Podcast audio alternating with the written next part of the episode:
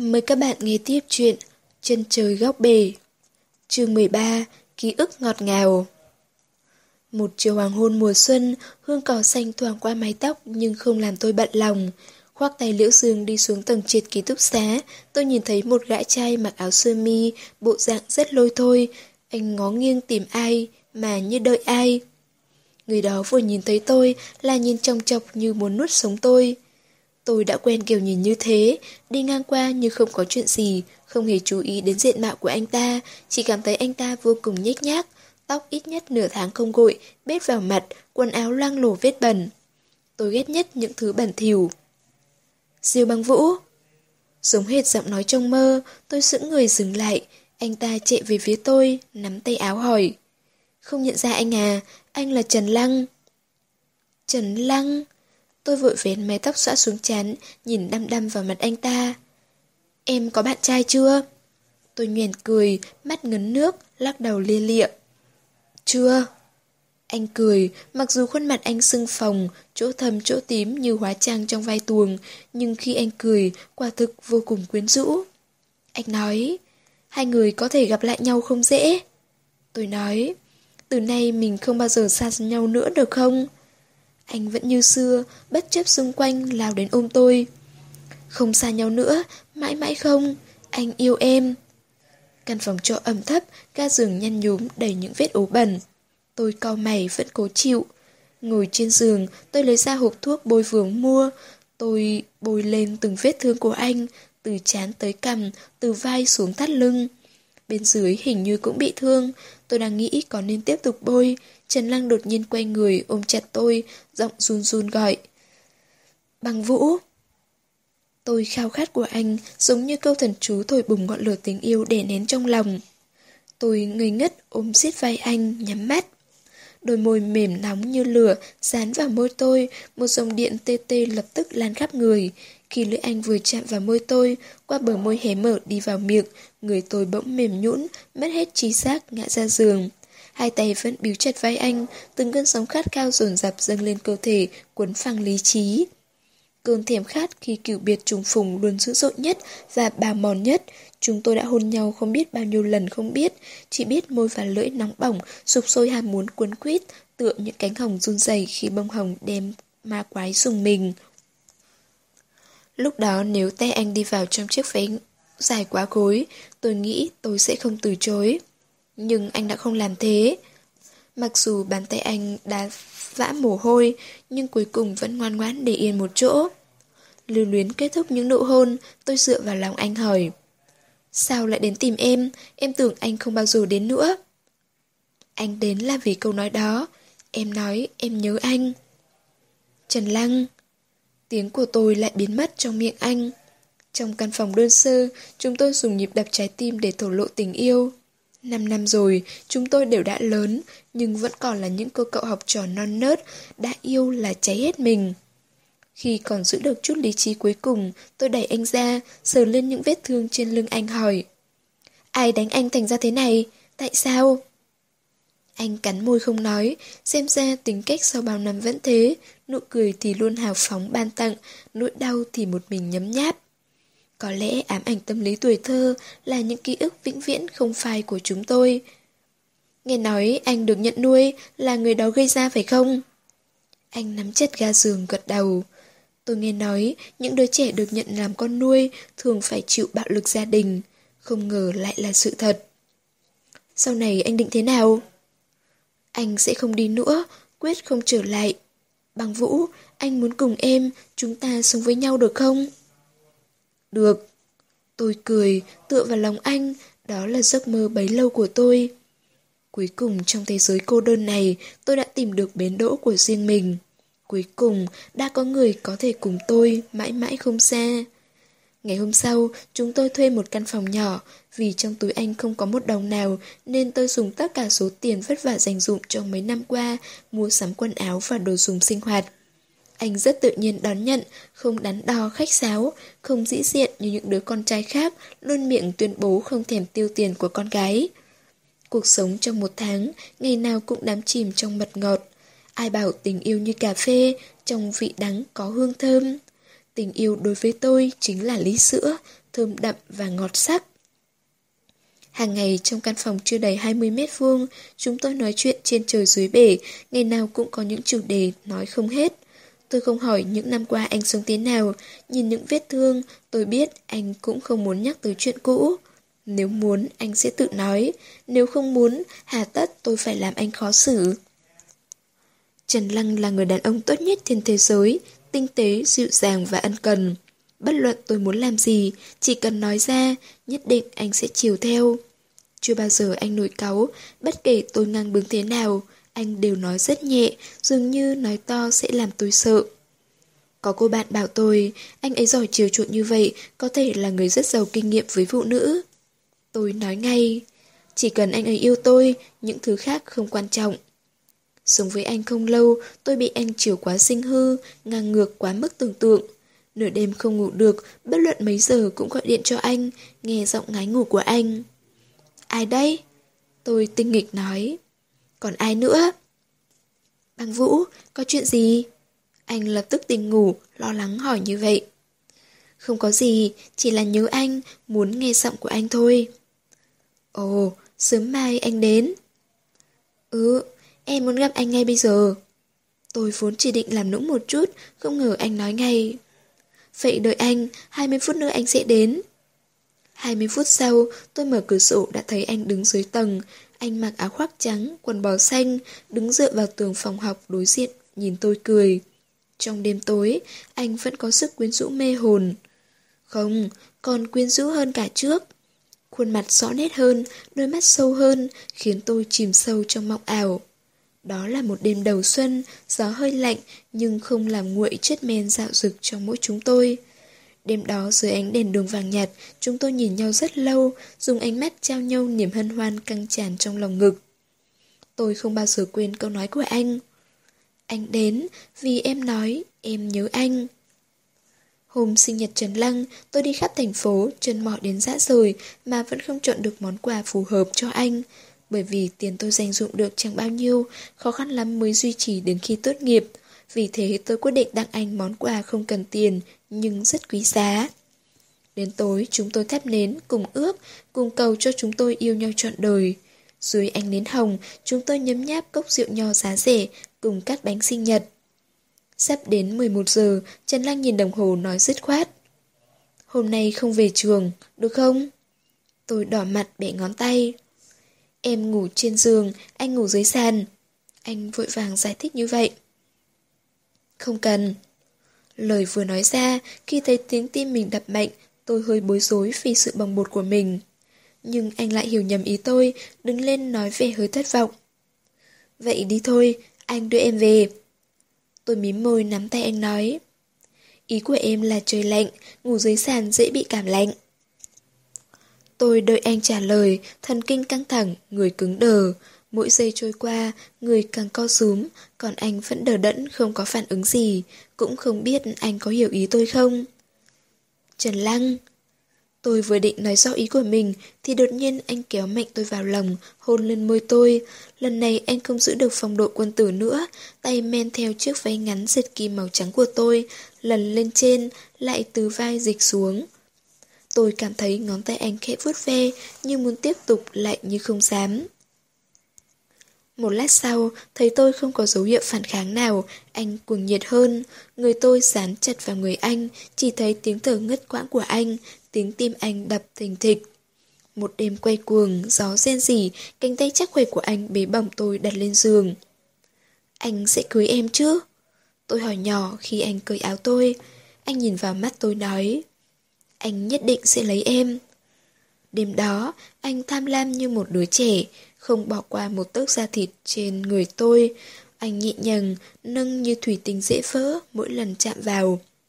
Trong cái đêm đầu tiên đó, tôi khó khăn dễ dụa trong đau đớn suốt đêm, anh cũng khó khăn vụng về lúng túng. Hôm sau trời vừa sáng, chúng tôi đã dậy định lên lớp, nhưng anh siết tôi vào lòng, bướng bỉnh đè lên người tôi. Đừng đi. Em phải đến lớp. Không được đi. Nói xong anh hôn tôi, môi anh mơn trớn da thịt cho đến lúc ham muốn lại bùng lên. Ba ngày liền sau đó, chúng tôi không rời khỏi căn phòng bé nhỏ, nói chính xác, không rời khỏi chiếc giường của chúng tôi. Khi đói, anh sẽ nấu cháo bón cho tôi, buồn ngủ thì gối lên bờ vai sắn chắc và ấm áp của anh mà ngủ tiếp đi. Tỉnh dậy, tôi không biết làm gì, viết lên lưng anh mấy chữ. Trần Lăng, em yêu anh. Anh bị đánh thức, mơ màng nhìn tôi, tôi cười hỏi. Đoán xem em viết gì? Anh chịu. Anh cười cười đặt tay lên ngực tôi, cũng viết mấy chữ. Bằng vũ, anh yêu em. Anh xấu lắm. Bàn tay anh lại lén lùa vào trong áo tôi, phút về ngực tôi khiến toàn thân tôi mềm nhũn. Trai không hư, cái không yêu. Anh để lên người tôi, ngất ngây hôn môi. Lần đầu tiên, chúng tôi chìm nghiệm trong hoa lạc không thể thoát ra. Say sưa trong mật ngọt, tôi thực sự tin rằng không ai có thể chia cắt chúng tôi, bởi vì tôi không xa anh một giây một phút, anh là sinh mệnh của tôi. Sau đó chúng tôi ngày nào cũng cuốn lấy nhau, ngày nào cũng đắm đuối triển miên. Giờ thì tôi đã hiểu thế nào là gắn bó keo sơn, lúc ăn cơm cũng dính vào nhau. Bằng Vũ, em muốn một cuộc sống như thế nào? Nếu anh chỉ có thể mang lại cuộc sống bình thường cho em, liệu em có bằng lòng cùng anh? Tôi hạnh phúc mãn nguyện gật đầu. Miễn là được bên anh, khi kiếm đủ tiền, chúng ta sẽ mua nhà trả góp. Em rất thích cảm giác trong ngôi nhà còn thơm mùi sơn. Hàng ngày em sẽ đi làm về trước anh, nấu cơm đợi anh. Dù anh về muộn thế nào em cũng đợi. Chúng mình cùng ăn rồi ôm nhau ngủ. Đôi mắt anh thật tuyệt, nhất là mỗi khi nó lóe sáng, giống như nước hồ trong veo lóng lánh ánh mặt trời. Được. Anh ôm tôi, áp má lên tóc tôi. Từ khi còn rất nhỏ, anh đã mơ có một gia đình, mỗi ngày dù vất vả đến đâu, cứ nghĩ đến có một nơi thuộc về mình, có người chờ đợi anh, anh không còn mong muốn gì hơn. Bằng Vũ, nhất định anh sẽ cố gắng làm việc, nhất định để em được hạnh phúc. Hãy nhớ, dù anh về muộn thế nào, em cũng nhất định phải đợi anh. Lúc đó, cho dù toàn thế giới bảo tôi, những hứa hẹn, thề bồi đều không đáng tin, lời hứa đàn ông đều là giả dối, thì tôi chắc chắn không tin. Chỉ tin anh yêu tôi, một lòng yêu tôi. Sau này tôi mới nhận ra mình đã sai. Hôm đó nộp xong luận văn, tôi vội vã về nhà, định làm anh bất ngờ một phen.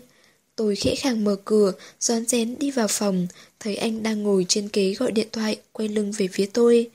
Trước đây, tôi chưa bao giờ thấy anh dùng di động, nên vẫn tưởng là anh không có. Anh nói, Xin lỗi, anh chỉ có thể nói xin lỗi.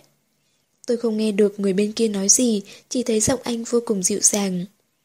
Em đừng khóc, đừng như vậy, còn rất nhiều đàn ông tốt hơn anh, đừng đợi anh. Đúng, anh nói rồi, anh không lừa em. Anh biết, nhưng em đã có tất cả, còn cô ấy không có gì ngoài anh.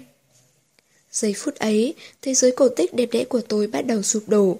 Thì ra anh không như tôi, không hề đợi chờ ngày gặp lại. Anh đã có bạn gái, trái tim anh từng dành cho người con gái khác. Và có lẽ anh cũng từng thể thốt với cô ấy. Trong giây phút ấy, những lời hứa từng làm tôi xúc động tận đáy lòng của anh bỗng trở nên vô nghĩa. Có lẽ những điều đã nói, những việc đã làm cho tôi, anh cũng đã từng nói và từng làm với cô gái khác. Anh cúp máy, tư lượng nhìn ra xa, rồi bất ngờ ngoái lại. Tôi nhìn thấy nỗi hoảng loạn trong mắt anh, nỗi hoảng loạn khi sự dối trá bị phơi bày. Phản ứng đó càng khẳng định những gì tôi nghĩ. Bằng Vũ, em về lúc nào? Em vừa về, lúc anh còn đang ngơ ngẩn, nên không thấy em. Tôi mỉm cười làm như không có chuyện gì, nhưng tâm trí rối bời, không biết nên nói gì, làm gì. À, em đi nấu cơm đây. Trong bếp, tôi bắp mãi nắm gạo trên tay, trong lòng bàn tay nóng gian, vậy mà tôi vẫn thấy nó lạnh băng. Có nên cho anh cơ hội giải thích hay không? Tôi đoán nhất định anh sẽ nói. Bằng Vũ, người anh yêu là em, khi đó anh đã tưởng không bao giờ có thể gặp lại em, cho nên mới đến với cô ấy. Khi được tin về em, trong điện thoại em nói em nhớ anh, anh lập tức chia tay cô ấy chạy đi tìm em. Đã biết câu trả lời như vậy, Hà Tất còn phải hỏi. Không biết từ lúc nào, Trần Lăng đã bước vào bếp ôm tôi từ phía sau, giấu chặt như muốn nói. Sẽ không xa xôi nữa. Trần Lăng, anh có yêu em không? Yêu. Anh nói không do dự. Chỉ cần được ở bên em, mọi thứ anh đều có thể từ bỏ. Tôi dựa vào ngực anh, tiếng trái tim anh đập thật kiên định. Tôi cười nói. Thế là đủ, em không quan tâm trước kia đã xảy ra chuyện gì, chỉ cần từ nay anh một lòng yêu em. Tôi không muốn nghe bất cứ lời giải thích nào, không muốn thấy giọng nói êm êm quyến rũ của anh lại kể về chuyện của anh với một cô gái khác. Cũng không muốn biết bất cứ suy nghĩ gì của anh về cô ta, vì tôi vẫn muốn ở bên anh. Sau khi tốt nghiệp, tôi muốn cùng anh đến một thị trấn nhỏ, xây dựng một gia đình yên ấm. Tôi nở nụ cười thật ngọt, hôn lên đôi môi mấp máy định nói của anh. Chỉ cần anh yêu tôi, tôi sẽ không câu nệ bất cứ điều gì. Tuy nhiên, sự lượng thứ của tôi không kết thúc được một cuộc tình tay ba, trái lại là một sự bắt đầu. Có lần tôi thấy anh lén sạc điện thoại cho chiếc di động luôn tắt máy. Có lần tôi thấy anh từ phòng tắm bước ra, mắt vẫn ngấn lệ. Tôi nhìn thấy sự dai dứt trong mắt anh, nhìn thấy vẻ hoang mang, bất lực của anh. Trái tim tôi, giấc mơ của tôi, tình yêu máu thịt của tôi vỡ tan từng mảnh trong sự lừa gạt và dối trá của anh. Cuối cùng đến một ngày không chịu được nữa, nhân lúc anh đi làm, tôi lén mở túi áo, lấy chiếc điện thoại của anh. Khi anh vừa đi khỏi, tôi mở xem, bên trong chỉ có một số điện thoại. Dãy số hơi lạ, không giống số di động, cũng không giống số cố định. Tôi liền bấm gọi, chuông reo hai lần, tôi vội ngắt máy. Tiếng chuông vang lên ngay sau đó, tôi giật mình suýt làm rơi, nhìn màn hình chính là số máy vừa rồi. Hít thật sâu, lấy can đảm, tôi nhấn nút, trong điện thoại là một giọng trong êm rất đẹp. Đã gọi rồi sao còn ngắt máy? Tôi là bạn gái Trần Lăng, cô là... Tôi lên tiếng, đầu bên kia im lặng một lát rồi mới nói. Tôi là vợ chưa cưới của anh ấy, bốn năm trước chúng tôi đã đính hôn. Đầu tôi như nổ tung, đó là điều tôi sợ nhất. Tôi vốn định bảo cô ta đừng đeo bám Trần Lăng, bây giờ không thể nói gì nữa. Hóa ra tôi mới là kẻ thứ ba, cướp chồng chưa cưới của người khác. Nếu cô ta chửi bới mắng nhiếc, tôi còn thấy dễ chịu hơn, nhưng cô ta chỉ một mực cầu khẩn chân thành. Cô có thể rời xa anh ấy không?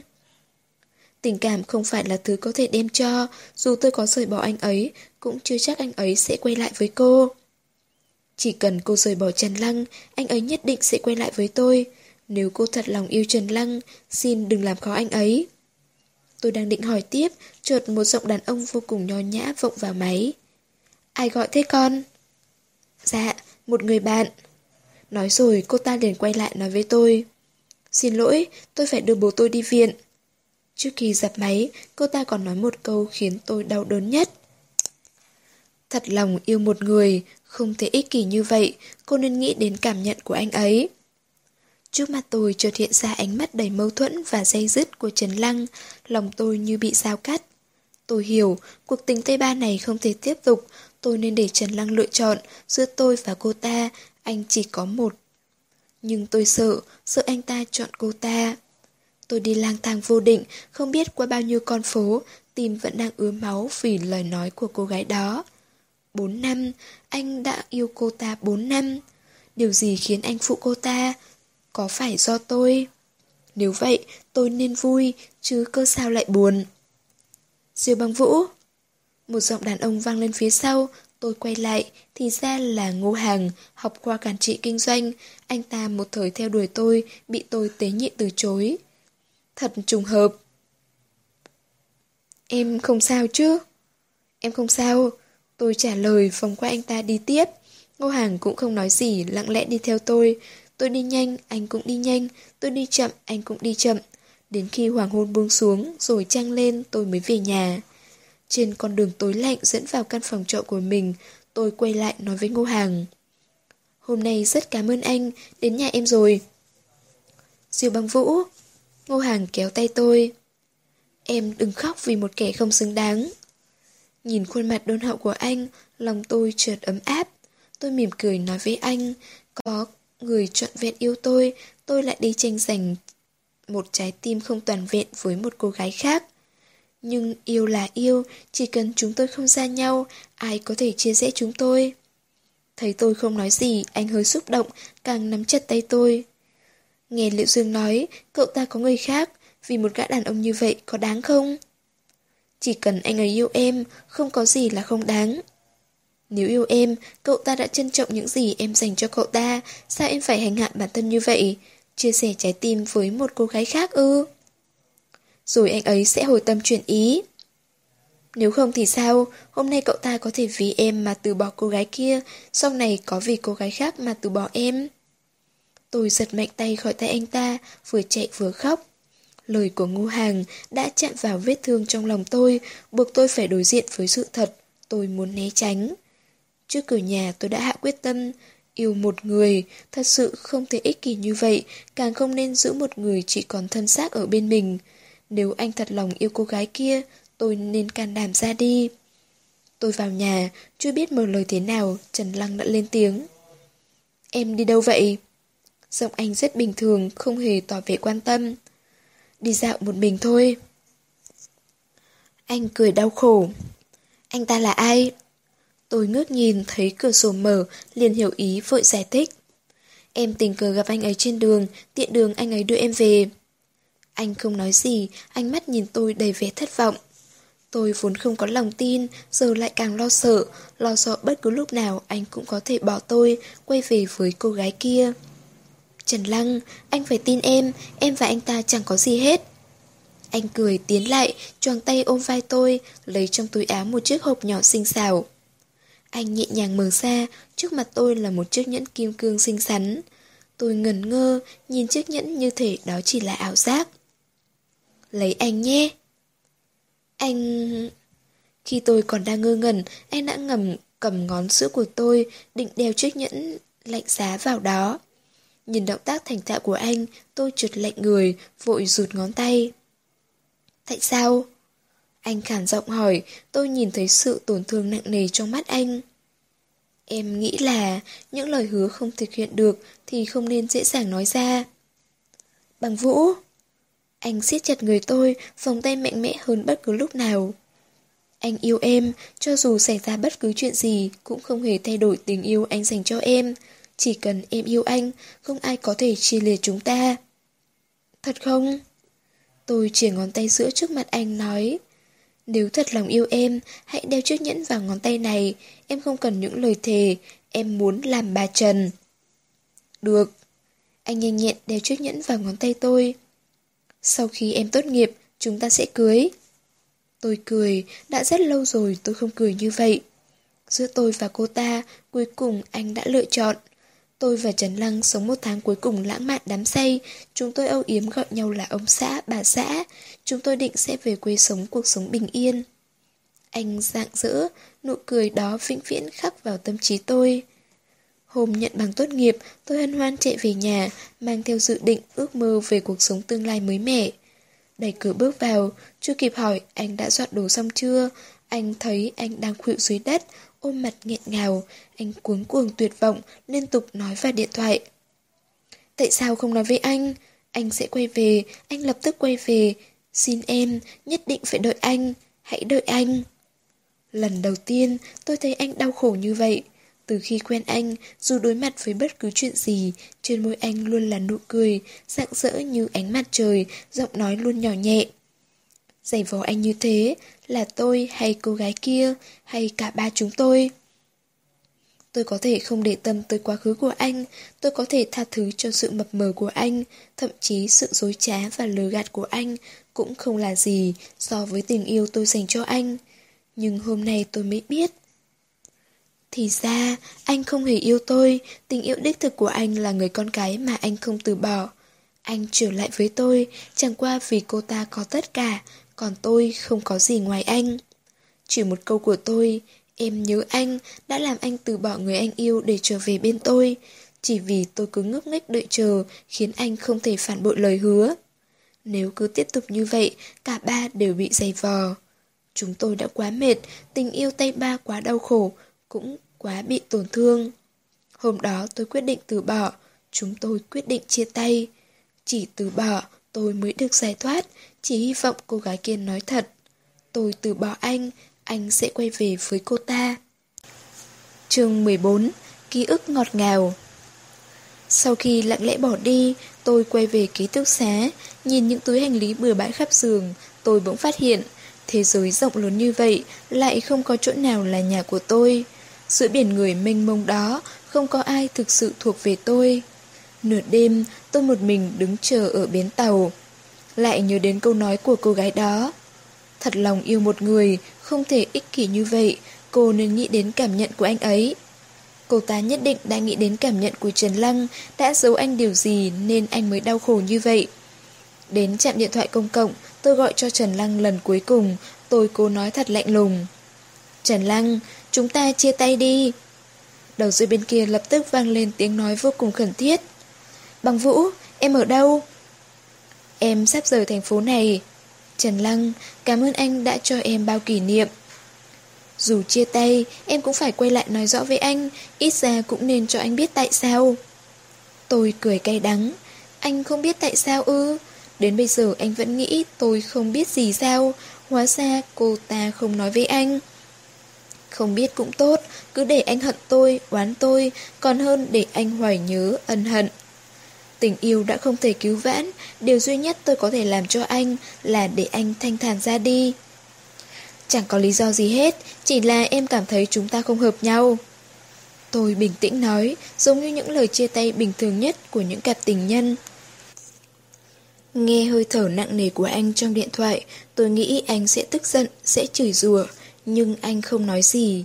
Anh hạ giọng van nài. Bằng Vũ, quay lại đi, chúng ta nói chuyện. Em muốn anh làm gì cứ nói, anh sẽ làm tất cả vì em. Tôi rất muốn quay về, xin anh đừng đến với cô ta, hãy đi cùng tôi. Tôi tin anh sẽ đồng ý, xưa nay việc gì anh cũng chiều tôi, nhưng ép anh ở lại như vậy thì sao? Anh không vui, mãi mãi không vui. Nụ cười có thể giả tạo, nước mắt không thể che giấu. Anh không thể cho em cuộc sống như em muốn. Tôi gác máy, ngồi sụp xuống cạnh chạm điện thoại hòa khóc. Trần Lăng, anh hãy trở về, trở về bên cô ấy, yêu cô ấy thật lòng. Đó là kết cục tốt nhất đối với ba chúng ta. Tôi vô thức bước lên một chuyến tàu, mặc nó đưa đi đến bất cứ nơi nào. Nơi nào cũng không quan trọng, mất anh, tôi đã mất cả thế giới. Đã quá nửa đêm, tôi cầm tấm thiệp màu đỏ tự hỏi. Mình có nên đi, nếu gặp Trần Lăng, mình sẽ phải làm gì? Nếu anh đưa cả vợ đi cùng, mình sẽ ra sao? Tốt nghiệp sơ chung đã 10 năm, chuyện của tôi và Trần Lăng mới đó đã 10 năm rồi ư. Ký ức đó sau 10 năm, sao vẫn y nguyên? Bên ngoài trời bắt đầu dạng, tôi vẫn chưa quyết định có nên đi gặp Trần Lăng. Mở túi sách, định bỏ tấm thiệp mời màu đỏ như máu vào đó, chợt phát hiện trong túi có hai lọ thuốc. Lấy ra xem mới biết, một lọ là thuốc tránh thai, đủ thấy chứng thần kinh của Lâm Quân Giật không qua trầm trọng. Còn lọ kia là loại thuốc bôi ngoài da, có tác dụng làm tan vết bầm và giảm đau.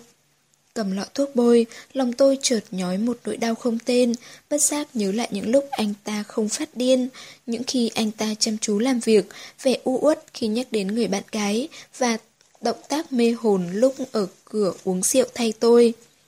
Tôi nghĩ nhất định anh ta từng là một người đàn ông ưu tú và tinh tế, một người tình trung thủy dịu dàng. Nhất định anh đã từng yêu quá sâu nên mới bị vết thương lòng quá lớn. Thần trí ngơ ngẩn, tôi bơi thuốc trên những vết thương thì trời đã sáng. Uống viên thuốc, chuẩn bị xong bữa sáng cho Tư Tư và Liễu xương, tôi bỗng thấy đầu nặng trĩu, chân tay dã rời. Tôi gắng cượng đưa Tư Tư đến trường mẫu giáo rồi lại đến công ty. Chẳng còn cách nào khác, hôm qua lúc đưa tôi về nhà, câu cuối cùng anh ta nói với tôi Ngày mai nhớ đi làm đúng giờ. Tôi vừa đến công ty, những ánh mắt sắc lẹm đổ dồn về phía tôi. Tôi cúi đầu nhìn trang phục của mình, không thấy có gì bất ổn. Đi đến chỗ sẽ hành lang, tôi cố tình ngoặt vào, tựa vào tường. Hai cô gái ở quầy lễ tân tưởng tôi đi đã khuất, khẽ bàn tán. Chẳng phải thư ký triệu đã nói cô ta dụ dỗ ông chủ, bị ông chủ sa thải rồi cơ mà, sao hôm nay lại đến? Thư ký triệu xưa nay hay nói bừa, đừng tin. Vừa vào phòng làm việc, chân tay tôi dường như không thể nhúc nhích. Đứng trước bàn làm việc của triệu thi ngữ, tôi cố nén cơn chóng mắt hỏi. Tôi quyến rũ lâm quân giật sao? Chính mắt cô nhìn thấy, hay anh ta nói với cô? Cô nói gì? Tôi không hiểu. Triệu thi ngữ tỏ vẻ phớt lờ. Tôi chỉ vào mặt cô ta nói. Đừng nghĩ ai cũng như cô. Qua cửa kính, tôi thoáng thấy bóng lâm quân giật đi vào, rồi mọi thứ trước mắt tôi bỗng nhòe đi, càng lúc càng trao đảo. Hai chân tôi đột nhiên mềm nhũn, ai đó đã đỡ tôi. Không biết tôi đã bồng bềnh trôi nổi bao lâu, cảm giác như từ trên trời rơi xuống. Còn chưa mở mắt, một cơn đau âm ỉ từ bàn tay chuyển đến, định rụt lại, thì chợt một bàn tay âm ấm đã nắm lấy ngón cái tay tôi, nhẹ nhàng vuốt ve xoa dịu. Cô Lâm Tôi mở mắt, trước mặt là một phụ nữ tầm 40 tuổi đang nhìn tôi mỉm cười, nụ cười sởi lời hơi giống mẹ nuôi tôi. Tôi nhìn quanh toàn một màu trắng, đoán ngay mình đang ở đâu. Nhưng chỉ không biết người phụ nữ kia là ai. Định xoa bóp cái đầu sắc vỡ tung của mình, tôi chợt phát hiện trên tay đang cắm ống truyền. Cô Lâm tỉnh rồi, cậu Lâm nói cậu có việc phải làm, đã trở về công ty, dặn cô khi nào tỉnh thì gọi điện cho cậu ấy. Chị ta cười thân thiện, nhưng cách xưng hô rất khó nghe. Cô Lâm, ai nói tôi là cô Lâm? Chị ta không phản bác, nhưng vẻ mặt như đang nói với tôi. Vợ chồng trẻ cãi nhau, chuyện thường. Cậu Lâm đã nấu cháo cho cô, tôi lấy cho cô ăn nhé. Tôi lạnh lùng. Không, đem đồ hết đi. Hả? Chị ta sững ra một lát rồi mỉm cười với tôi với vẻ thông cảm rồi ngồi xuống chiếc ghế cạnh giường. Cô Lâm, nói thật tôi đã sống quá nửa đời người, chưa từng gặp người đàn ông nào tốt như cậu Lâm. Chưa nói tuổi trẻ như vậy đã làm nên sự nghiệp, riêng tấm lòng của cậu ấy đối với cô không phải ai cũng làm được. Chúng tôi... Chuyện của chúng tôi... Chị không biết đâu. Tôi không biết hai người vì sao thành ra như vậy. Một gia đình tốt đẹp như thế, việc gì ngày nào cũng cần một người làm công như tôi đến quét dọn. Người ta không biết tu bao nhiêu kiếp mới thành vợ chồng, sao hai người không biết quý trọng một chút? Cuối cùng, tôi cũng biết nguyên do sự nhiệt tình của chị ta. Nhìn bộ dạng tôi biết hết rồi của chị, tôi cũng không tiện giải thích, chẳng lẽ lại nói thẳng là tôi là tình nhân của Lâm Quân Giật, chuyên mua vui cho anh ta.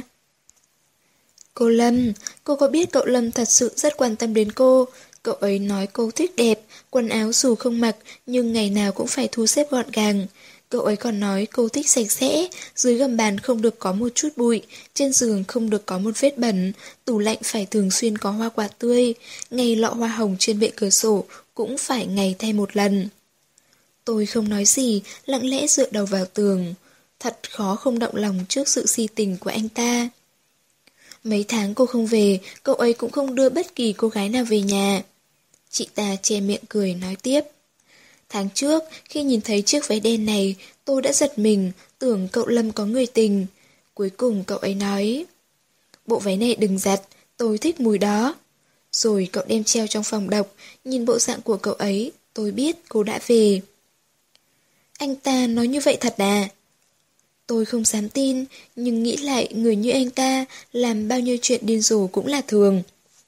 Sao không thật, thực sự khi cô không ở đây, cậu ấy cũng ít về, Hôm nào về, sáng hôm sau tôi đến quét dọn ban công, lần nào cũng đầy màu thuốc lá. Tôi khẽ thở dài, nỗi hận trong lòng bỗng tiêu tan. Người đàn ông này tự dè vò bản thân như vậy, sự điên rồ của anh ta cũng có thể hiểu được. Nghe chị ta rông dài một hồi, tôi bắt đầu thấy đói, cái dạ dày đáng thương không ngừng lên án trái tim kiên cường. Ôi sao, trái tim đã đầy thương tích, hà tất phải làm khó cái dạ dày đáng thương. Tôi nói, Tôi cũng mệt rồi, phiền chị lấy cho tôi bát cháo được không? Cô đừng khách sáo như vậy, cô Lâm thường gọi tôi là chị Lan, cô cứ gọi như thế cũng được. Vâng, chị Lan.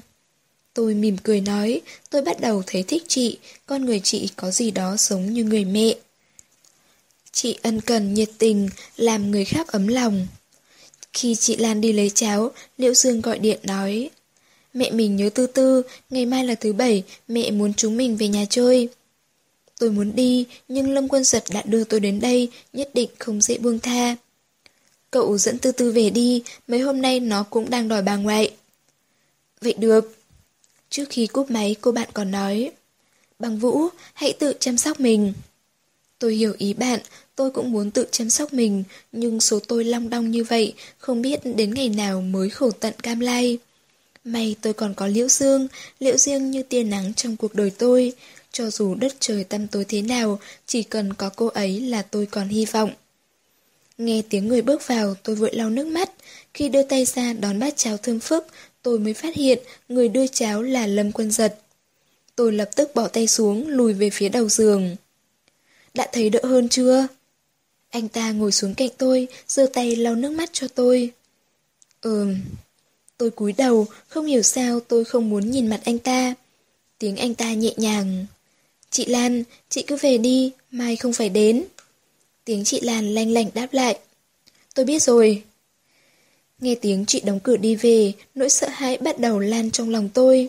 Căn phòng ngủ rộng thanh thang chợt trở nên vô cùng yên ắng, có thể nghe rõ nhịp thở ngắt quãng của chúng tôi. Anh ta bê chiếc bát thủy tinh rất đẹp, cháo bốc hơi nghi ngút, khẽ thổi. Để tôi. Để tôi. Anh múc một thìa cháo, mỉm cười nhìn chiếc thìa thủy tinh trong suốt, chấm đầu lưỡi nếm thử. Lâu rồi không nấu, mùi hình như hơi lạ. Anh ta còn biết nấu cháo. Nếu có cuộc thi người đàn ông đảm đang nhất, tôi nghĩ chắc anh ta sẽ đạt giải nhất. Tất nhiên, giải nhất thuộc về Trần Lăng. Sau khi bón cho tôi vài miếng, Lâm Quân giật nhẹ nhàng nói, hôm nay liệu có thể không về nhà? Cách nói chuyện nhỏ nhẹ, ân cần đó rất giống Trần Lăng, có sức cám dỗ không thể nào cưỡng nổi. Tôi ngước nhìn, vẻ đợi chờ đau đáu ẩn sâu trong đôi mắt đó, làm con tim tôi trở rung lên. Chỉ là không biết người anh ta mong đợi kia là tôi hay là cô gái trong ký ức của anh ta. Tôi có quyền lựa chọn không? Sao giọng tôi lại như thế, nghe kiểu gì cũng giống một cô gái đang làm bộ làm tịch vậy, nhất định là do tôi ốm đến lu lẫn đầu óc. Em nghĩ như vậy, tôi rất vui. Khi anh ta nói câu ấy, nụ cười đặc biệt gian tà. Hơn nữa, tôi phát hiện nụ cười của anh ta mỗi lúc một gần. Sao anh ta có thể như vậy, bắt nạt một bệnh nhân tay vẫn đang truyền nước? Nếu hôm nay anh ta đối xử với tôi như hôm trước, có lẽ tôi sẽ chết mất. Tôi lùi lại, cảm thấy đã không còn đường thoát nữa, đành nhắm mắt cam chịu. Môi anh ta khẽ lướt trên môi tôi, cảm giác mềm và ấm. Đây không phải lần đầu tiên anh ta hôn tôi. Nhưng đó là lần đầu tiên tôi cảm thấy môi anh ta mềm như vậy và ấm như vậy. Cảm thấy tay anh ta luồn vào trong chăn, vuốt về từ trên xuống eo, cơ thể tôi căng dần, đúng lúc tôi muốn đẩy anh ta ra thì di động đổ chuông. Lâm quân giật luyến tiếc rồi môi tôi rút tay khỏi chăn, cầm điện thoại, anh vừa nhìn màn hình sắc mặt đột nhiên trầm trọng, nghĩ một lát rồi bấm nút. Ông... Anh ta nói nhỏ rồi đứng lên đi ra phía cửa, bên kia là một giọng già nua uy nghiêm. Nghe nói gần đây cháu rất gần gũi với cô thư ký. Chỉ nghe giọng nói tôi đã dùng mình, ông nội anh nhất định là một người rất đáng sợ. Lâm quân giật có tính cách như bây giờ, chắc chắn quán nửa là di truyền từ ông. Anh ta đẩy cửa bước ra, tôi không nghe rõ câu sau, chỉ thấy giọng Lâm quân giật rất khó chịu. Cháu tự biết chừng mực. Tôi tháo kim truyền ra khỏi tay, nhẹ nhàng đẩy cửa đi ra, đúng lúc nghe thấy tiếng hét trong điện thoại. Anh tự biết chừng mực, nếu thực sự biết chừng mực, lập tức phải kết hôn với nhĩ tích. Hôn sự giữa cháu và nhĩ tích, cháu sẽ bàn với cô ấy. Giọng lồng quân giật rất ngang tàn, nghe không giống nói chuyện với bể trên. Đừng tưởng tôi không biết anh nghĩ gì, Nhĩ tích đã nhẫn nhịn đợi bao nhiêu năm, anh còn muốn con bé đợi đến bao giờ? Ông, cháu thừa nhận cô ấy rất tốt, nhưng cháu... Tôi cho anh biết, tôi đã lập di chúc, nếu anh không lấy con bé, đừng hòng hưởng một xu. Giọng ông uy nghiêm như thánh chỉ của hoàng đế. Anh lập tức chấm dứt mối quan hệ mập mờ với cô thư ký kia. Giọng lâm quân giật càng cứng rắn. Đó là chuyện của cháu, cháu sẽ tự giải quyết. Ý anh là sao? Hay lại muốn giống bố anh chỉ vì một đứa con gái thấp hèn mà hủy hoại cả một cuộc đời? Thấp hèn? Giọng lâm quân giật đột nhiên lạnh lùng. Vậy cháu là gì đối với ông? Là con rối để ông giật dây? Mày... Trong điện thoại vang ra một chàng ho. Năm đó không có ta kêu mang, liệu mày có được như ngày hôm nay? Tiếng cười của Lâm Quân Giật dạnh lạnh đến tận xương, đầy cay đắng. Vì sao ông nuôi cháu? Nếu cháu không phải giọt máu duy nhất của Lâm gia, có lẽ cháu chết ngoài đường, ông cũng không bận lòng.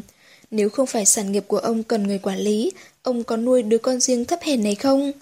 Trong lòng ông, cháu con không bằng nhị tích, chẳng có chút máu mủ nào với ông. Căn phòng chợt yên tĩnh lạ thường, nghe rõ từng tiếng thở nặng nhọc. Tôi cảm thấy cách nói của họ rất giống nhau, đều thuộc lại trực ngôn không e rẻ nể nang.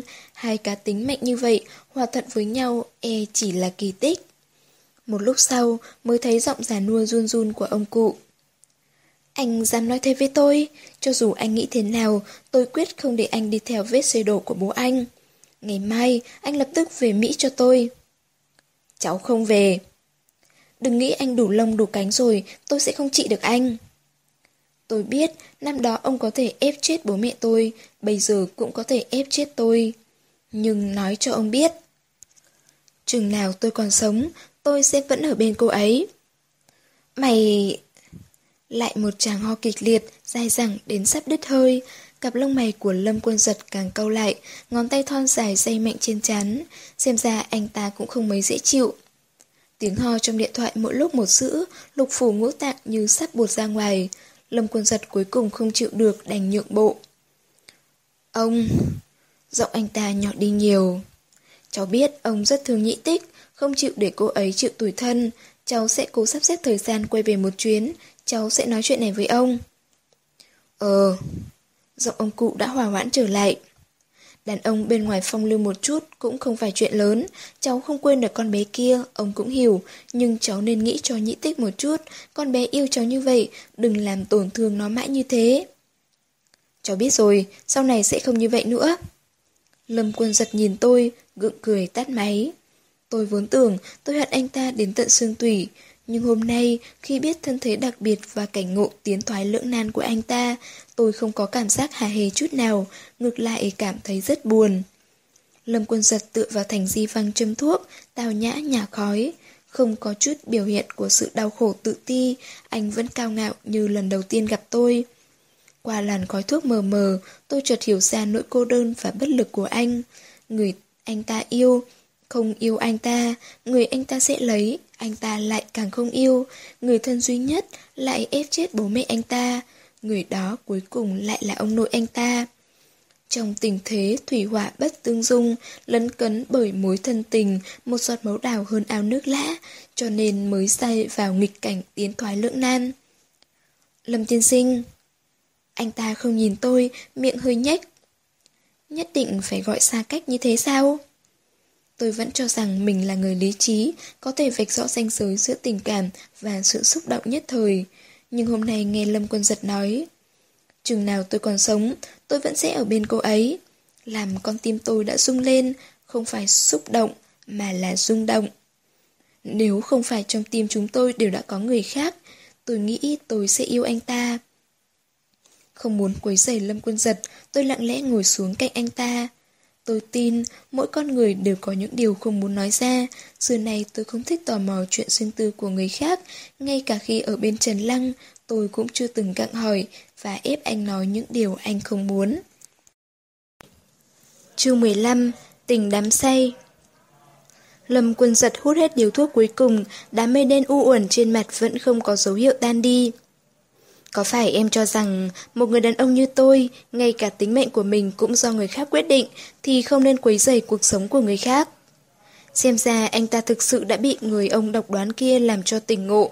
Tôi nghiêm túc gật đầu mấy cái, nói Lâm tiên sinh, nếu là anh, tôi sẽ lập tức trở về Mỹ để kết hôn với vị hôn thê của mình, trân trọng những gì mình có, không nên dùng nỗi đau khổ của mình để làm khó người khác. Mười ngón tay của anh ta co quắp, khuôn mặt đỏ bừng, môi run run. Tôi dùng nỗi đau khổ của mình để làm khó em. Nói vậy là tôi đã quấy rầy cuộc hôn nhân hạnh phúc của em có phải không?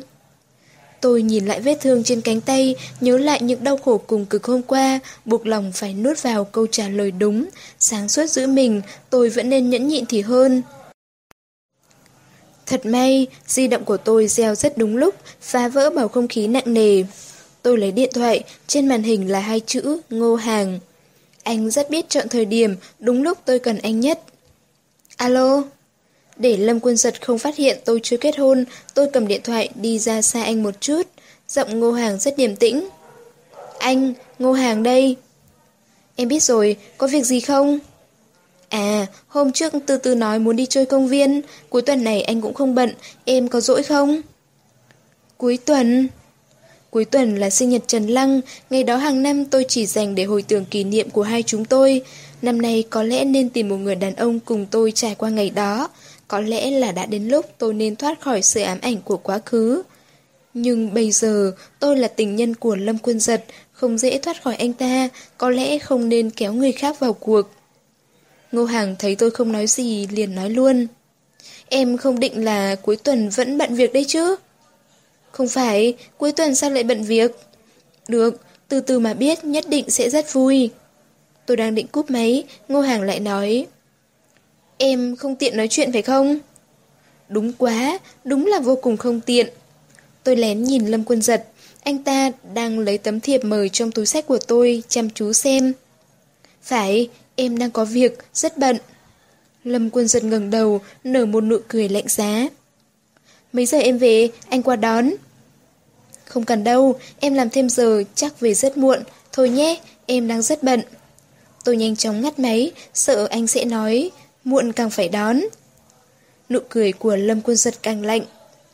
Xem ra tôi đã thật sự quấy rầy cuộc sống hạnh phúc của em. Tôi không thèm để ý lời giữa cợt của anh ta, giật lại tấm thiệp mời bỏ vào túi sách. Họp toàn khóa sơ chung. Tôi nghĩ anh ta là người thông minh, sẽ không bao giờ hỏi một câu ngớ ngẩn cho một việc đã qua rõ ràng như vậy. Anh ta đã hỏi, tôi cũng nhân tiện xin phép một câu. Lâm tiên sinh, tôi muốn xin nghỉ phép để đi họp khóa, lâu lắm không về quê. Không biết ở đó còn có những vườn hoa cải mênh mông, không biết chúng tôi còn có cơ hội ngắm nhìn những thảm hoa cải vàng rực trên triền núi. Lần này trở về, e là người còn đây, cảnh đã mất, buồn biết mấy. Lâm quân giật trầm ngâm trong giây lát nói. Được. Tôi đang định cảm ơn sự hào phóng của anh ta, thì anh ta lại tiếp. Nhưng hai ngày cuối tuần này phải làm việc. Anh... Tôi cho rằng là ông chủ, yêu cầu của tôi là hoàn toàn hợp tình hợp lý. Anh ta không đếm xỉa đến về mặt thù hận của tôi, đứng dậy sửa lại áo sơ mi, mỉm cười nhã nhặn. Tôi có việc cần làm, em vào ngủ một lát, đến tối tôi đưa đi ăn. Lâm Quân Giật đi vào phòng đọc sách, đóng cửa lại. Nếu anh ta có một ngày bình thường, tôi nghi ngờ cả thế giới này không bình thường. Cửa phòng đọc sách đóng im im, rõ ràng muốn nói, không phận sự miễn vào. Tôi chẳng biết làm gì, đi một vòng xem ngôi nhà của anh ta. Trong căn hộ mới tinh, đâu đâu cũng tràn ngập bầu không khí gia đình thật sự, sáng sủa, sạch sẽ, ấm cúng, dễ chịu và cả lãng mạn nữa. Bình hoa hồng trên bàn, trên cánh hoa vẫn còn động xương, mùi hương tươi mới đầy sinh khí. Tôi còn nhớ rõ, tối qua hoa hồng trong bình đã có những cánh tàn, thì ra Lâm Quân Giật cũng giống tôi, không muốn nhìn những bông hồng tàn héo. Còn nhớ rõ, trước đây rất lâu, tôi và Trần Lăng đi qua một cửa hiệu bán hoa, anh chỉ vào hoa hồng bên cửa sổ nói. Nếu hoa hồng tượng trưng cho tình yêu, anh sẽ không bao giờ để em thấy chúng héo tàn. Đáng tiếc, chính anh đã cho tôi tận mắt chứng kiến tình yêu héo tàn như thế nào. Nếu Lâm Quân Giật không cười lạnh lùng như vậy, nếu anh ta nói năng ôn hòa một chút, nếu anh ta không bệnh hoạn như vậy, nếu gia đình anh ta bình thường như bao gia đình khác, tôi nhất định hoài nghi anh ta là Trần Lăng.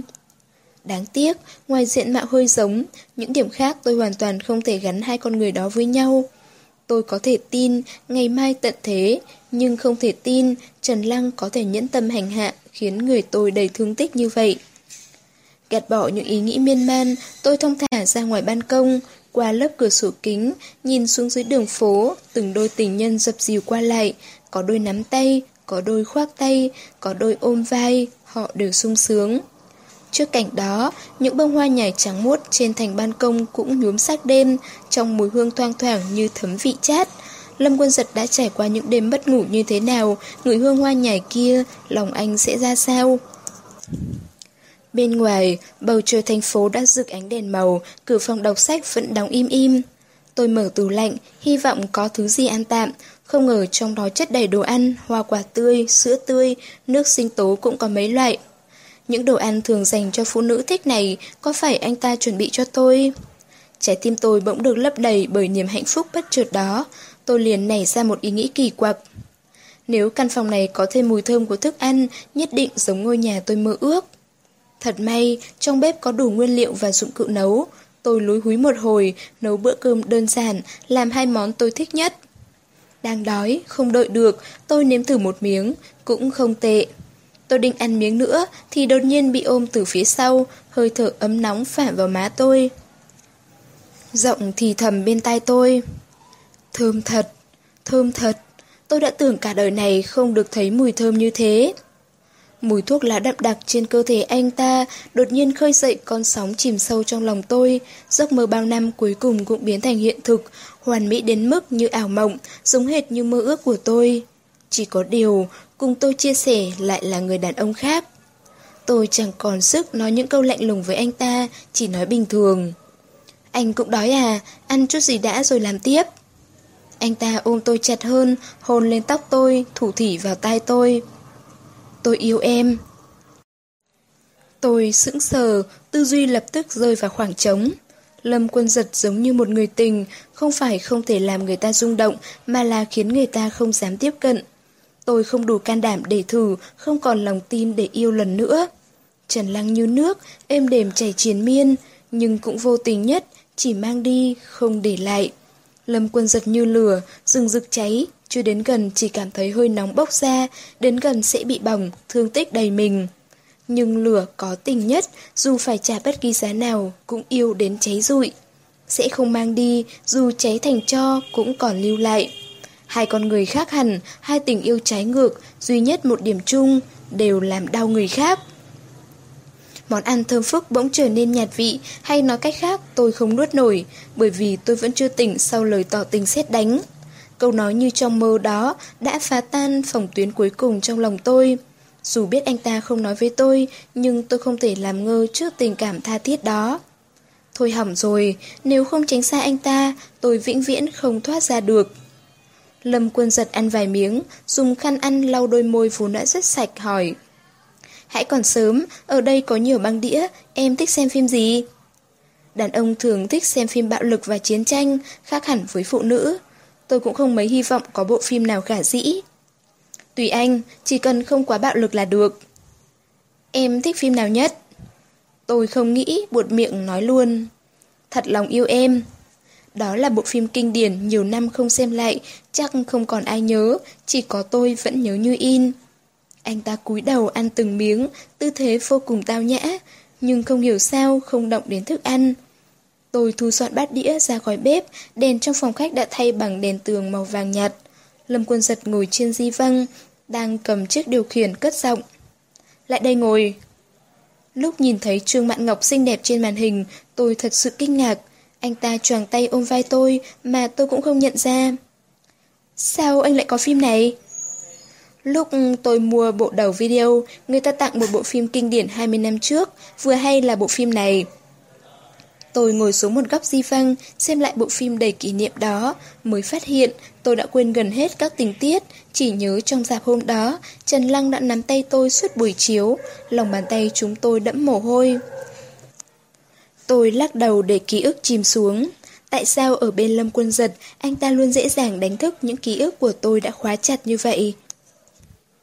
Dưới ánh đèn vàng nhạt, tôi chìm vào câu chuyện trên phim, cũng chìm vào không khí êm đềm chỉ có hai người.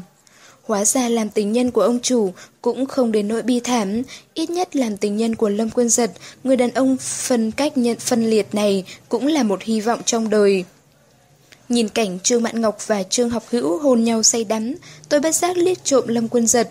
Anh ta đang mân mê cái cằm nhọn của mình, khóe miệng khẽ nhếch, đường cong tuyệt đẹp đó, sao mà giống, khiến tôi lại càng nhớ cảnh nồng nàn trong căn nhà trọ cũ nát ngày nào.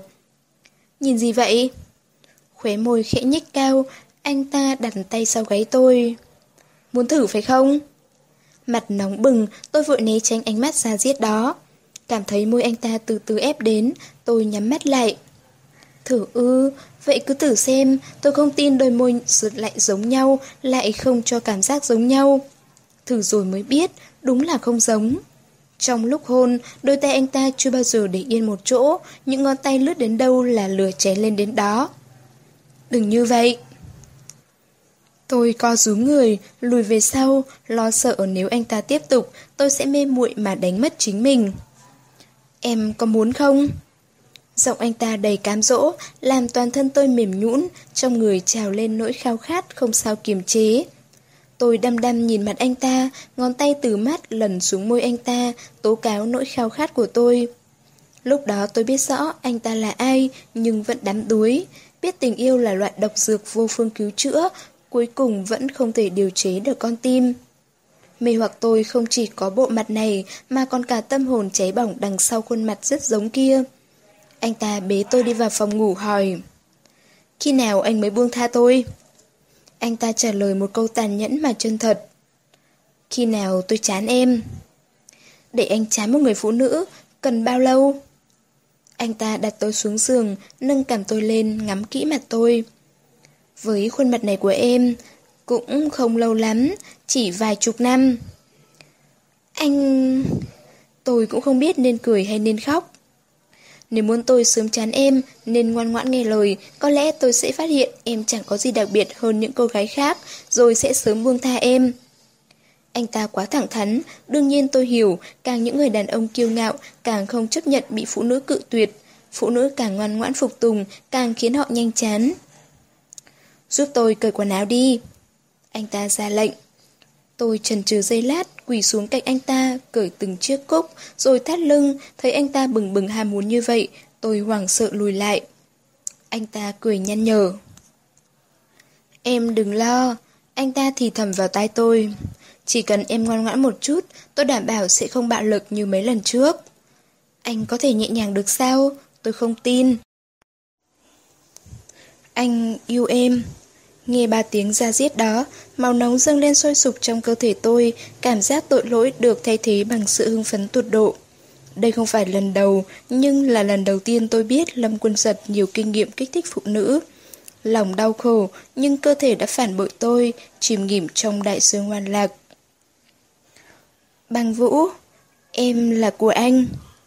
Trong đêm yên tĩnh, tất cả kết thúc trong tiếng riêng gì thỏa mãn và nụ hôn sâu bỏng rẫy. Tôi nhũn người nằm trong lòng anh ta hỏi. Thế nào, bây giờ đã phát hiện tôi có gì đặc biệt so với các cô gái khác chưa?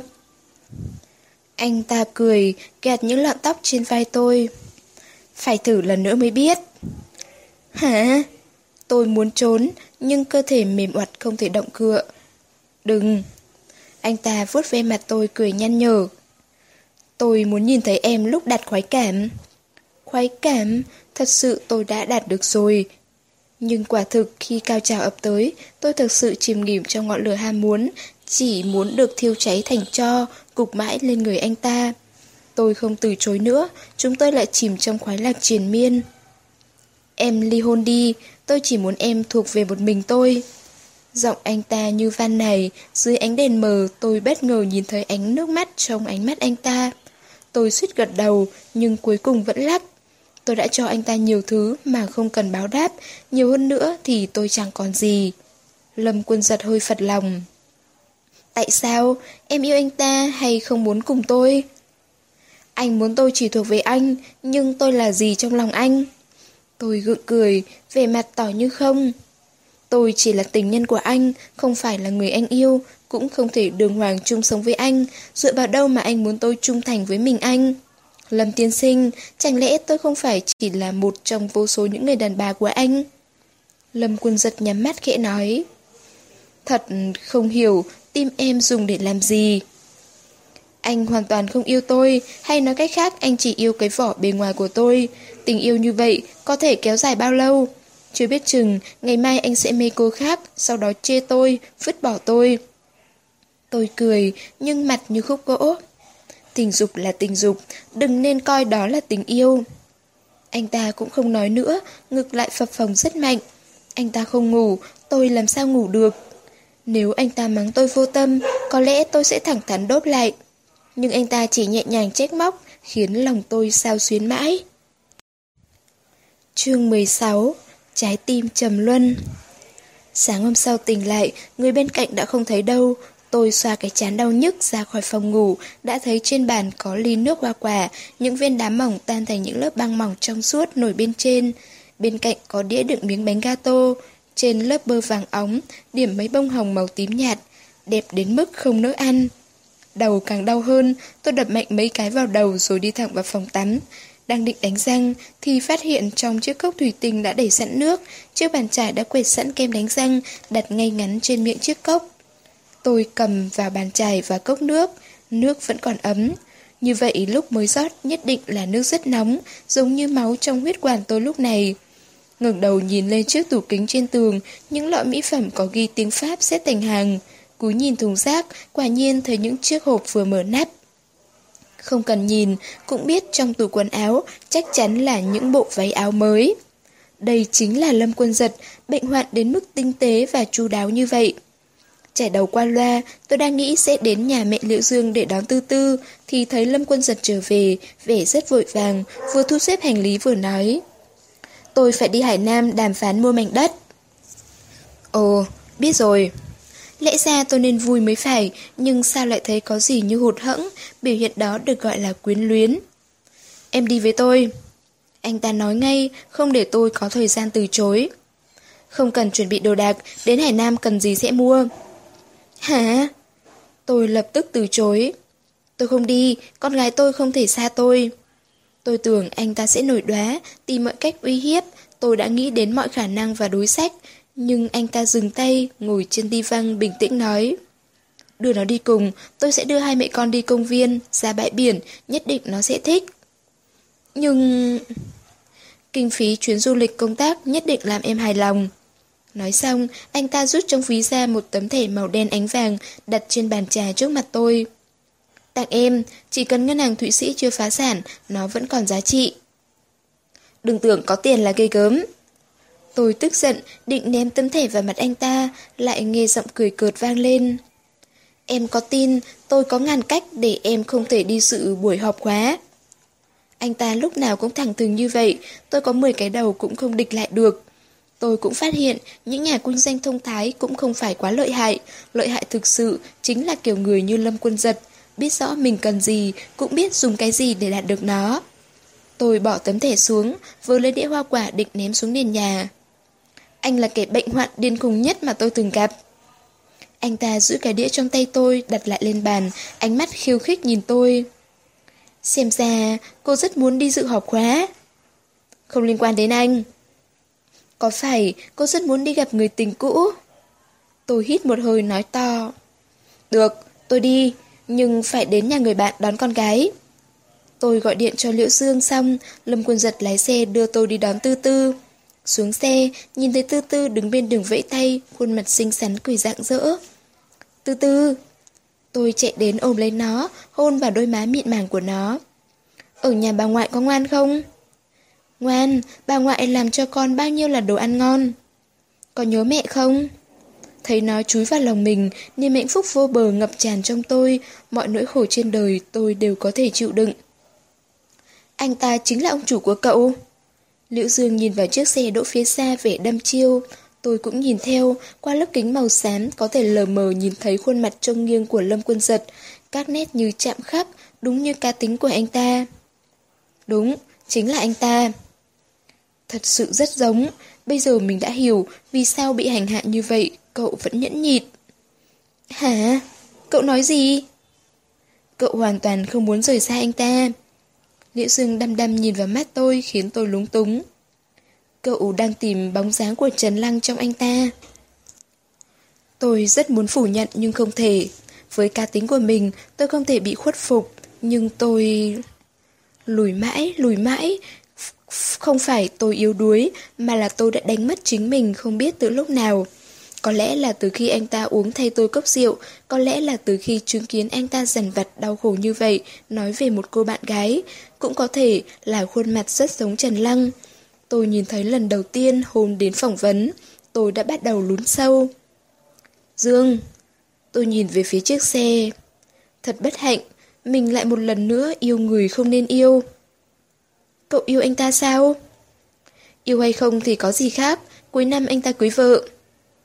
Đã không có kết quả thì đừng để mình lún sâu vào, cuối cùng người chịu đau khổ vẫn là cậu. Tôi cũng muốn trốn chạy, vấn đề là tôi đã sớm không còn đường lui. Lắc đầu tôi tỏ vẻ thoải mái vô tư nhất. Đằng nào mình cũng bị bọn đàn ông làm tổn thương quá nhiều, anh ta có đâm mấy nhát dao nữa, mình cũng chẳng bận lòng. Bye, trước khi mình về thì sẽ gọi cho cậu. Tôi bế tư tư vào xe, vừa nhìn thấy nụ cười của Lâm Quân Giật, nó dường như đã bị thôi miên, cất tiếng lạnh lót chào. Chú! Anh ta lạnh lùng gật đầu, ừ một tiếng. Suốt đường đi, thân hình bé nhỏ của Tư Tư dính vào tôi, líu lo nói nhớ tôi, nó dịu dàng nựng nịu. Tư Tư là ngoan nhất, mẹ cũng rất nhớ con. Liếc nhìn Lâm Quân Giật ngồi bên, sắc mặt anh ta càng lúc càng khó coi. Khi đi ngang qua những con phố sầm uất, Tư Tư tròn mắt hiếu kỳ nhìn ra ngoài. Lúc đèn đỏ, Tư Tư thò đầu ra cửa sổ, đôi mắt long lanh tội nghiệp của nó, nhìn hao háu vào con Kitty rất đáng yêu bày trong tủ kính bên kia đường. Thật vậy, tôi không đành lòng, định bảo Lâm Quân Giật đợi một chút, thì anh ta bất ngờ dừng xe bên vệ đường, mở cửa bước xuống. Tôi thấy anh bước vào hiệu đồ chơi, lát sau trở ra tay cầm con Kitty, còn to hơn cả Tư Tư, đưa cho nó. Mẹ! Từ từ ngần ngại nhìn tôi, thấy tôi gật đầu nó vội vàng ôm lấy con thú bông. Cảm ơn chú. Nhìn về mặt dạng dỡ ngây thơ của Tư Tư, ánh mắt lạnh băng của Lâm Quân Giật trở nên âu yếm. Con gái sống hệt em, có đôi mắt lay động tâm can người khác. Thật sao? Anh nhìn về phía trước thở dài. Không cần nói gì, khao khát chỉ cần bộc lộ qua ánh mắt đã khiến người ta muốn đem cả thế giới đặt dưới chân. Ồ, tim tôi run lên, những lời tán tỉnh từ miệng anh sao lại khác thường đến thế? Nhất là lúc cười, khiến người ta nhìn thấy là cảm thấy hết cô đơn. Có phải Lâm Quân Giật nói anh ta thích nhìn tôi cười, muốn đem cả thế giới đặt dưới chân tôi? Đã lâu rồi, chưa có cảm giác này. Lâu đến mức không biết từ lúc nào tôi đã quên đây chính là hương vị của tình yêu. Tư tư, đói chưa? Tôi cúi đầu nói với Tư Tư, vờ như không để ý lời anh ta. Tư Tư lắc đầu, im lặng nép vào người tôi. May mà Tư Tư không phải đứa trẻ hay nói, trước kia tôi luôn sợ tính cách nó quá lầm lì, nhưng bây giờ lại rất cảm ơn cái tính kiệm lời của nó. Do là lần đầu tiên đi máy bay, bị sóc mạnh, Tư Tư rất sợ. Suốt chuyến đi mặt nó lúc nào cũng vàng ạch, môi trắng nhợt không còn sắc máu. Nhưng nó không khóc to, chỉ rơm rớm nước mắt. Tôi xót xa nhìn nó, liên tục xoa đầu nó an ủi. Không sao, không sao. Lâm quân giật nhìn thấy tư tư như vậy, lông mày cau lại, giơ tay đón con bé áp vào lòng mình, dùng bàn tay to lớn bịt chặt tay nó. Từ từ túm chặt cổ áo vét của Lâm quân giật, mở to đôi mắt ngấn nước nhìn anh ta, hàng mi dài vừa chớp là khiến người ta động lòng. Lâm quân giật thở dài, lấy ngón tay lau nước mắt cho nó, giọng nó hết sức dịu dàng để dỗ dành. Đừng sợ, chú sẽ bảo vệ cháu. Từ từ gật đầu, áp má lên ngực anh ta, suốt chuyến bay đều rụi đầu vào ngực anh ta. Lúc xuống máy bay, từ từ vẫn đang ngủ, Lâm Quân Giật không đánh thức, bế nó đi ra. Chúng tôi vừa ra khỏi cổng sân bay, đã thấy Âu Dương Y Phạm vận bộ thường phục màu cà phê sẫm đến đón, bên cạnh là một cô gái rất xinh đẹp. Nhìn thấy Tư Tư vẫn ngủ trên tay Lâm Quân Giật, Âu Dương kinh ngạc nhấc cặp kính khỏi sống mũi, nghi hoặc nhìn anh ta. Đừng nói với tôi là con cái riêng của anh đã lớn thế này. Lâm quân giật lườm anh ta. Trước khi nói, nên động não một chút. Không phải con anh, sao anh lại bế nó chạy khắp nơi? Tôi thích thế. Lâm quân giật phất lờ lời châm chập của anh bạn, tiếp tục bế tư tư đi ra xe, để lại Âu Dương nhìn tôi bằng ánh mắt đầy nghi ngờ. Âu Dương Y Phạm dẫn chúng tôi về phòng khách sạn, thấy Lâm Quân Giật để hành lý của hai chúng tôi để vào một phòng, anh ta thoáng sững sờ, đứng dựa cửa với ánh mắt băn khoăn. Anh ta ném chìa khóa phòng cho Lâm Quân Giật hỏi. Hóa ra là thật à, tôi tưởng anh chỉ muốn chọc tức nhĩ tích. Lâm Quân Giật đặt từ từ xuống, quàng tay ôm vai hồn lên má tôi. Dường như anh ta muốn chứng minh quan hệ giữa chúng tôi là thật. Đừng làm thế, con gái tôi đang nhìn. Tôi lúng túng đẩy anh ta, hôm tư tư vừa thức dậy còn đang ngơ ngác ra khỏi phòng. Lúc đi qua Âu Dương Y Phạm, tôi nghe thấy anh ta nói Diêu tiểu thư, không nhận ra, cô quả là rất thủ đoạn. Tôi dừng bước, nghiêng mặt nhìn anh ta cười khẩy, lạnh nhạt nói Âu Dương tiên sinh, anh đánh giá tôi quá cao, nếu anh có cao chiêu gì, phiền anh chỉ giá cho tôi, tôi đang rất nóng lòng muốn tìm cách thoát khỏi Lâm tiên sinh. Ồ, thật sao? Tôi cũng đang muốn nói chuyện riêng với cô. Giọng Âu Dương rất nhẹ, nụ cười nửa miệng rất gian xảo, nhưng tôi không ghét anh ta. Tôi cảm thấy anh ta không giống những gã đàn ông bị ổi tôi từng gặp. Con người này xem ra rất phong lưu, nhưng không có vẻ hạ tiện.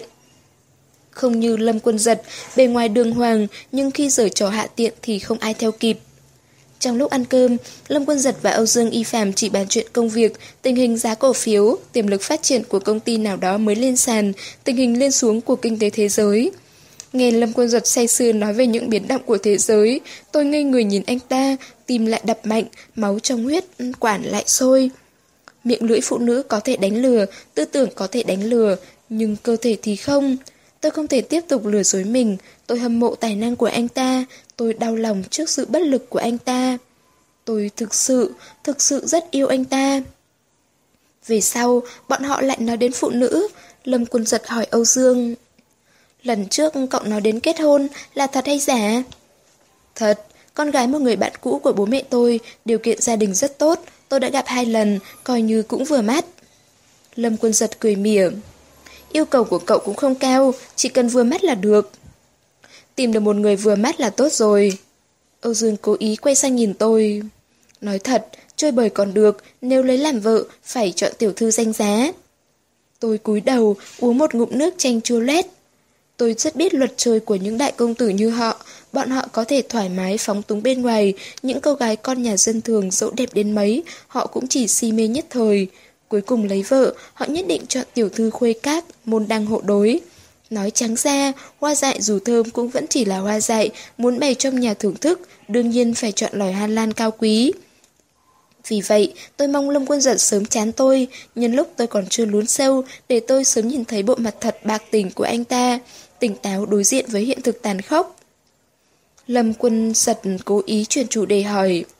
Chẳng phải cậu nói, khu đất ven biển ở đây đang mời thầu, môi trường thế nào? Khá tốt, rất thích hợp để xây biệt thự. Ồ, Lan nơi ăn xong nhất định phải đến xem thế nào, thị trường bất động sản ở khu vực này rất có tiềm năng.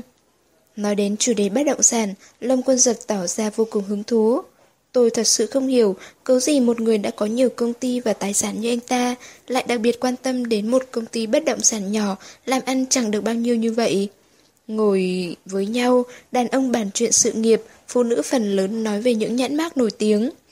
Cô gái đẹp ngồi đối diện nãy giờ bị Âu Dương Y Phạm bỏ bẵng, quay sang bắt chuyện với tôi, hỏi toàn những thứ tầm vào. Nào là tôi dùng mỹ phẩm gì, váy áo của hãng nào, thích nhất túi sách nhãn hiệu gì. Tôi trả lời cho qua chuyện. Nói một hồi, cô ta ghé sát tôi hỏi. Cô với anh ta được bao lâu rồi? Hơn 3 tháng. Chắc anh ta cho cô rất nhiều tiền. Tôi thấy ánh mắt mơn trớn của cô ta liếc về phía Lâm Quân Giật, tôi hơi buồn, bất giác nói to. Mỗi tháng lương cơ bản 4 ngàn rưỡi, tiền thưởng khoảng 2 ngàn. Âu Dương Y Phàng đàm nhấp một ngụm rượu che miệng, hò dữ dội, mãi mới dừng được cơn ho, ngờ vực nhìn Lâm Quân Giật. Không thể nào. Lâm Quân Giật nhã nhặn đặt ly rượu xuống, nhìn cô gái đối diện. Một tháng Y Phàm cho cô bao nhiêu? Cô ta cười ngọt liệm, nói thẳng không chút e ngại. Chúng tôi mới quen tối qua, anh ấy đã cho tôi một ngân phiếu 5 vạn, anh ấy bảo ở Hải Nam nhiều nhất là một tuần. Lần này đến lượt tôi choáng, 5 vạn bằng gần một năm tiền lương của tôi. Thì ra giá cái bao trên thị trường cao như vậy, tôi cười cay đắng, không phải là cười cô ta, mà là cười chính mình. Đằng nào cái thân mình cũng đã để anh ta muốn làm gì thì làm, còn giả bộ làm cao gì nữa. Ồ, Lâm Quân giật nhướng mày, vẻ mặt đầy hứng thú. Không thấp tí nào. Tôi lạnh lùng liếc anh ta. Lâm tiên sinh yên tâm, tôi không đòi tăng lương đâu. Ánh mắt Âu Dương Y Phạm nhìn tôi bỗng tối lại, không phải là hứng thú, mà là lo lắng. Tôi biết anh ta đang lo cho Lâm Quân giật, vì gái bao nếu không đòi tiền của đàn ông, có nghĩa họ sẽ đòi thứ khác. Ăn cơm xong thì trời cũng sắp tối, Âu Dương Y Phạm lái xe đưa chúng tôi đến một bờ biển. Hai người đàn ông quan sát rất kỹ môi trường xung quanh, nghiên cứu diện tích quy hoạch. Từ từ háo hức nhặt những vỏ ốc trên bãi cát, tôi ngồi trên bờ nhìn biển cả mênh mông trước mặt. Nước biển mặn, chất chứa bao đau thương tích tụ ngàn vạn năm vẫn chảy êm đềm. Gió biển thổi, khẽ vờn mái tóc tôi, tà váy tôi, mềm mại như bàn tay người tình. Ngàn vạn năm thăng trầm bẫy bể nương sâu, biển vẫn không cạn, đá vẫn chưa mòn, chỉ lưu lại một chuyện tình buồn. Tôi còn nhớ rõ 4 năm trước, tôi nhớ anh đến phát điên, ngày ngày ngồi trên bãi đá ven biển, nghe tiếng sóng xô bờ, xô bãi đá. Từng âm thanh va đập ngày ấy đều làm nát cõi lòng tôi. Từ đó về sau, tôi không còn dám nhìn biển nữa, thậm chí không dám nghĩ tới. Bây giờ, lại đối diện với biển, vẻ bao la ôm trọn đất trời đó đã trở nên an tường biết mấy. Bằng vũ! Lâm quân giật ôm tôi, trừ mến vuốt mái tóc rối tung của tôi. Em có thích chỗ này không? Thích. Mặt biển bao la, vương những vạt nắng cuối cùng còn sót lại. Vậy anh xây cho em một ngôi biệt thự ở đây nhé. Làm cái tổ để anh vụng trộm phải không? Không, tặng cho em ở. Tôi cười nhạt. Ồ, thì ra là lâu đài tình ái. Lâm quân giật xoay vai tôi lại, buộc tôi nhìn vào đôi mắt tư lự của anh. Ly dị đi, em muốn gì anh cũng cho em. Trong gió biển thê lương, tôi thê lương mỉm cười. Trừ việc cưới tôi. Anh ta hít một hơi thật sâu, nhìn tôi cười giễu cợt. Em muốn lấy tôi? Đương nhiên không. Tôi đứng dậy, không biết do bãi cát mềm hay do chân tôi mềm, tôi cảm thấy mỗi bước đi như dẫm trên đám mây hư ảo. Có thể do tự trọng, cũng có thể không muốn bị anh ta khinh bỉ, lòng kiêu hãnh từ trong máu trào lên, tôi nói to. Dù tôi yêu tiền đến mấy, cũng không lấy gã đàn ông từng cưỡng bức tôi, dùng thủ đoạn ép buộc tôi. Lâm quân giật, anh nhớ cho kỹ, trên đời này mọi thứ anh đều có thể có được. Riêng tôi, anh không thể. Tôi từng bước đi xa dần, Lâm Quân Giật đứng bên mép nước chập trùng thủy chiều lên, gió thổi tung chiếc áo sơ mi trắng muốt, nước biển xô tới ướt đôi chân. Đau buồn, một từ cơ hồ không thể tìm thấy trong từ điển của người đàn ông ưu tú thành đạt đó, nhưng lúc này đang lồ lộ trên mặt anh ta. Anh ta đứng rất lâu, không biết là đang nghĩ gì.